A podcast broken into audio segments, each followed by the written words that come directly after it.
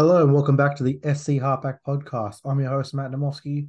Welcome to another episode of the SC Send Off. Where we're giving every team a quick review heading out of the 2023 season as we get into our off-season content for the 2024 season.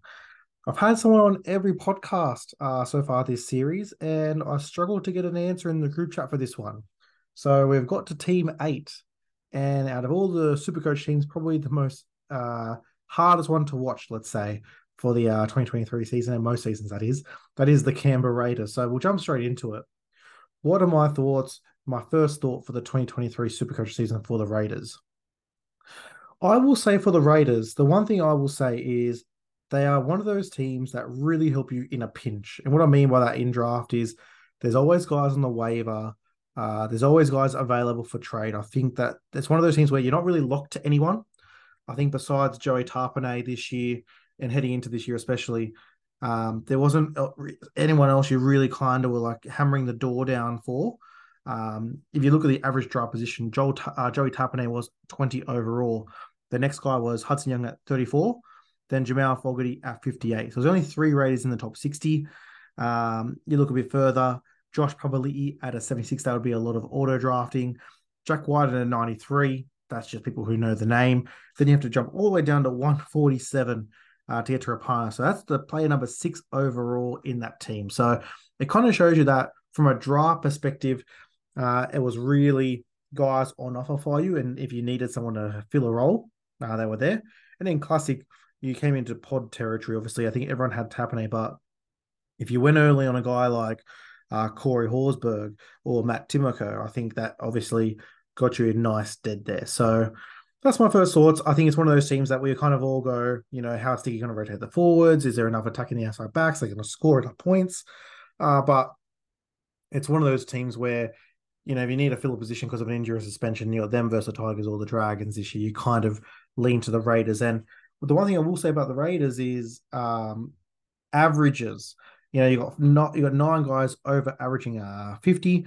Then you got uh 15 guys averaging a 40 plus. So, like I said, a perfect plug and play team uh just to get you a score. So that's my third source there. Let's go straight into the great category. We've got two guys in the greats. I think it's no surprises who.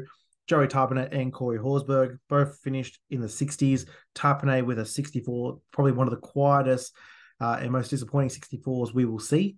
And then Corey Horsburgh with a 61, who really did come out of nowhere and became one of those dual forwards that we love so much in Supercoach. So I think those two guys really held their own. I was tempted to put a Tapine into the good category uh, just because of the way you have to draft him or, you know, just obviously the sheer cost in getting him at the start of the season. But for me, he's one of those guys you kind of know what you're going to get with Taps. You're going to get 55 to 60. You know, he will have a game where he plays less minutes and gets – a 42, but then you might get a game where he scores a try and goes a 90. So I think for me, Tapine is only one of those guys where just feel safe locking him in. He's not going to, I think, especially into next season after this disappointing year, you may be able to, if you start slow next year, get him for a decent penny in a trade, um, get him pretty low cost. And then in Classic, I think he will start relatively high, what I would think, you know, depending on the other guys around him. I still think he'll be somewhere in that 14 to 22 uh, percent ownership uh, heading in there. So I think those two guys, if I had to give an MVP, I'll give it to Horsburgh only because probably slightly less owned. He was in that pod range when you jumped on him. And um, yeah, I just think it was fun owning the horse this year. A team that had a lot of decent averages had a couple of good. So obviously Matt Timoko, Hudson Young, Jamal Fogarty, uh, Jordan Rapana, Josh Papali'i, even a guy like Elliott Whitehead. You know, someone that we always write off in super coaching, you know, oh yeah, do I want that 35 in my score? He was there, 22 games, 52 average. So someone there that you knew what you're going to get. Matt Timoko was an interesting one. Like I said, I think he's one of those guys. Average draft position 260. Um, had a couple of blinding scores, a couple of highs of 122. Obviously, had the low score in him when everyone kind of jumped on. When there's some price rises, he did have an 18 in there. Um, but yeah, I just think he's one of those guys if he gets good, consistent early ball, he can beat most of the matchups in the comp that will go up against him. And he will start as a pot again next year. You know, if you do look at his average, at 57, he'll be in, you know, potentially that mid 500s. I do think he's going to be one of those guys, depending on that opening Raiders draw, Um, but I think the big thing for any Raiders looking forward is what are they going to do at five eight? You know, Jamal Fogarty's going to be the halfback for this team, but do they have someone that can step in there and steer them around? Because it's all going to be about attack here. Can they get to the attack? I think the forwards are going to speak for themselves. A guy like Matt Timoko might be one of those guys. Might need a couple of weeks to kind of work out how they're going to play. He might drop a little bit of coin, then you can jump on him. Hudson Young, um, you know, he was very high in a lot of people's rankings this year. Like I said, he was uh, pick 34 overall. But for me, I just think that he's going to be, again, he's pretty reliant on his inside man giving him good service, as most two RFs are. But I just think that, especially, you know, if you went really earlier, round two or three, dropping him this year, you will definitely be scared off next year. So he might be one of those guys that falls a little bit low. And if I do look at where I have him in the current big board, um, just bring it up now. And look, he's someone that I, I struggle to put to find where I'm going to put him um, because again, he can be a gun, or he could, you know, be someone who really relies. So I've got him as pick number uh, 86 overall. So one, two, three, four, five, six. That's around a six, round seven grade right now. There's just a couple of guys I would want ahead of him. Um, but again, if he drops that much in your draft that's tremendous value now, and you are kind of betting on the upside there. So I do like him there. And obviously, Jamal Fogarty, who we spoke about, a guy in halfback. You know, if you're one of those guys that don't get clearing Hynes, you're not really fussed on the next couple of guys. You know, he's gonna have a good a game where he scores a 70, and we'll have a game where he scores a 30. And it's just about playing those matchups and seeing. I think he's one of those guys for me that I'll look to next year where I think he will drop in the draft um, from where he was this year. I think he's a guy that you could kind of draft potentially a DCE round two. And then if Fogarty's still there in round eight or nine, there's a bit of coverage and, you know, a bit of trade fodder. Uh, I think Jamal Fogarty could be one there. Pretty interesting. Let's go into, they only had a few fails. Uh, like I said, this is a team that really did um, perform well.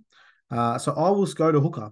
Um, there's quite a few teams like Parramatta where you just wish one of these hookers would kind of stand out and give us an option. We had Tom Starling, who averaged a 35, Zac Woolford, who averaged a 35, 22 games, 20 games. So availability is there, no problem, but they're just not sharing the minutes. They're not sharing the points there. So one of these seasons, um, you know, obviously Danny Levi was out at the start of the season, but one of these seasons they're to have to lean on one of these guys, and I do hope it is Tom Starling. We do know Tom Starling has that upside and ability and that attacking upside, so I'm to be one of those guys that always just holds up hope for Tom Starling. I think he's one of those guys where if you can't a hook position, you need a run.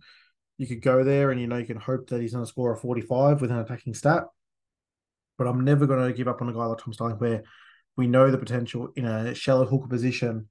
I'd much rather if I don't get one of those top five guys at a round that I like, I'll always lean to just either Aing out that position or just filling it with one of these guys and hoping to strike oil.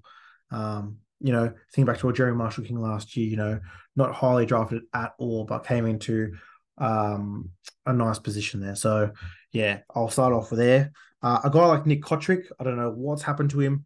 Played 12 games, a 26 average. He's unplayable basically when he does get in that side. You know, there's always that one of, oh, I'll grab him because he's got a matchup. Don't do it to yourself. It's just not going to be there. And then the other guy I will give, and again, it's a guy that heading into last year – you know, pick 196. It's not terrible. You know, there were guys like Ravalawa, Matt Timoko, who was drafted after this, but yeah, Xavier Savage. I don't know what happened to him, but yeah, the for only played the one game for 49. That was with a try.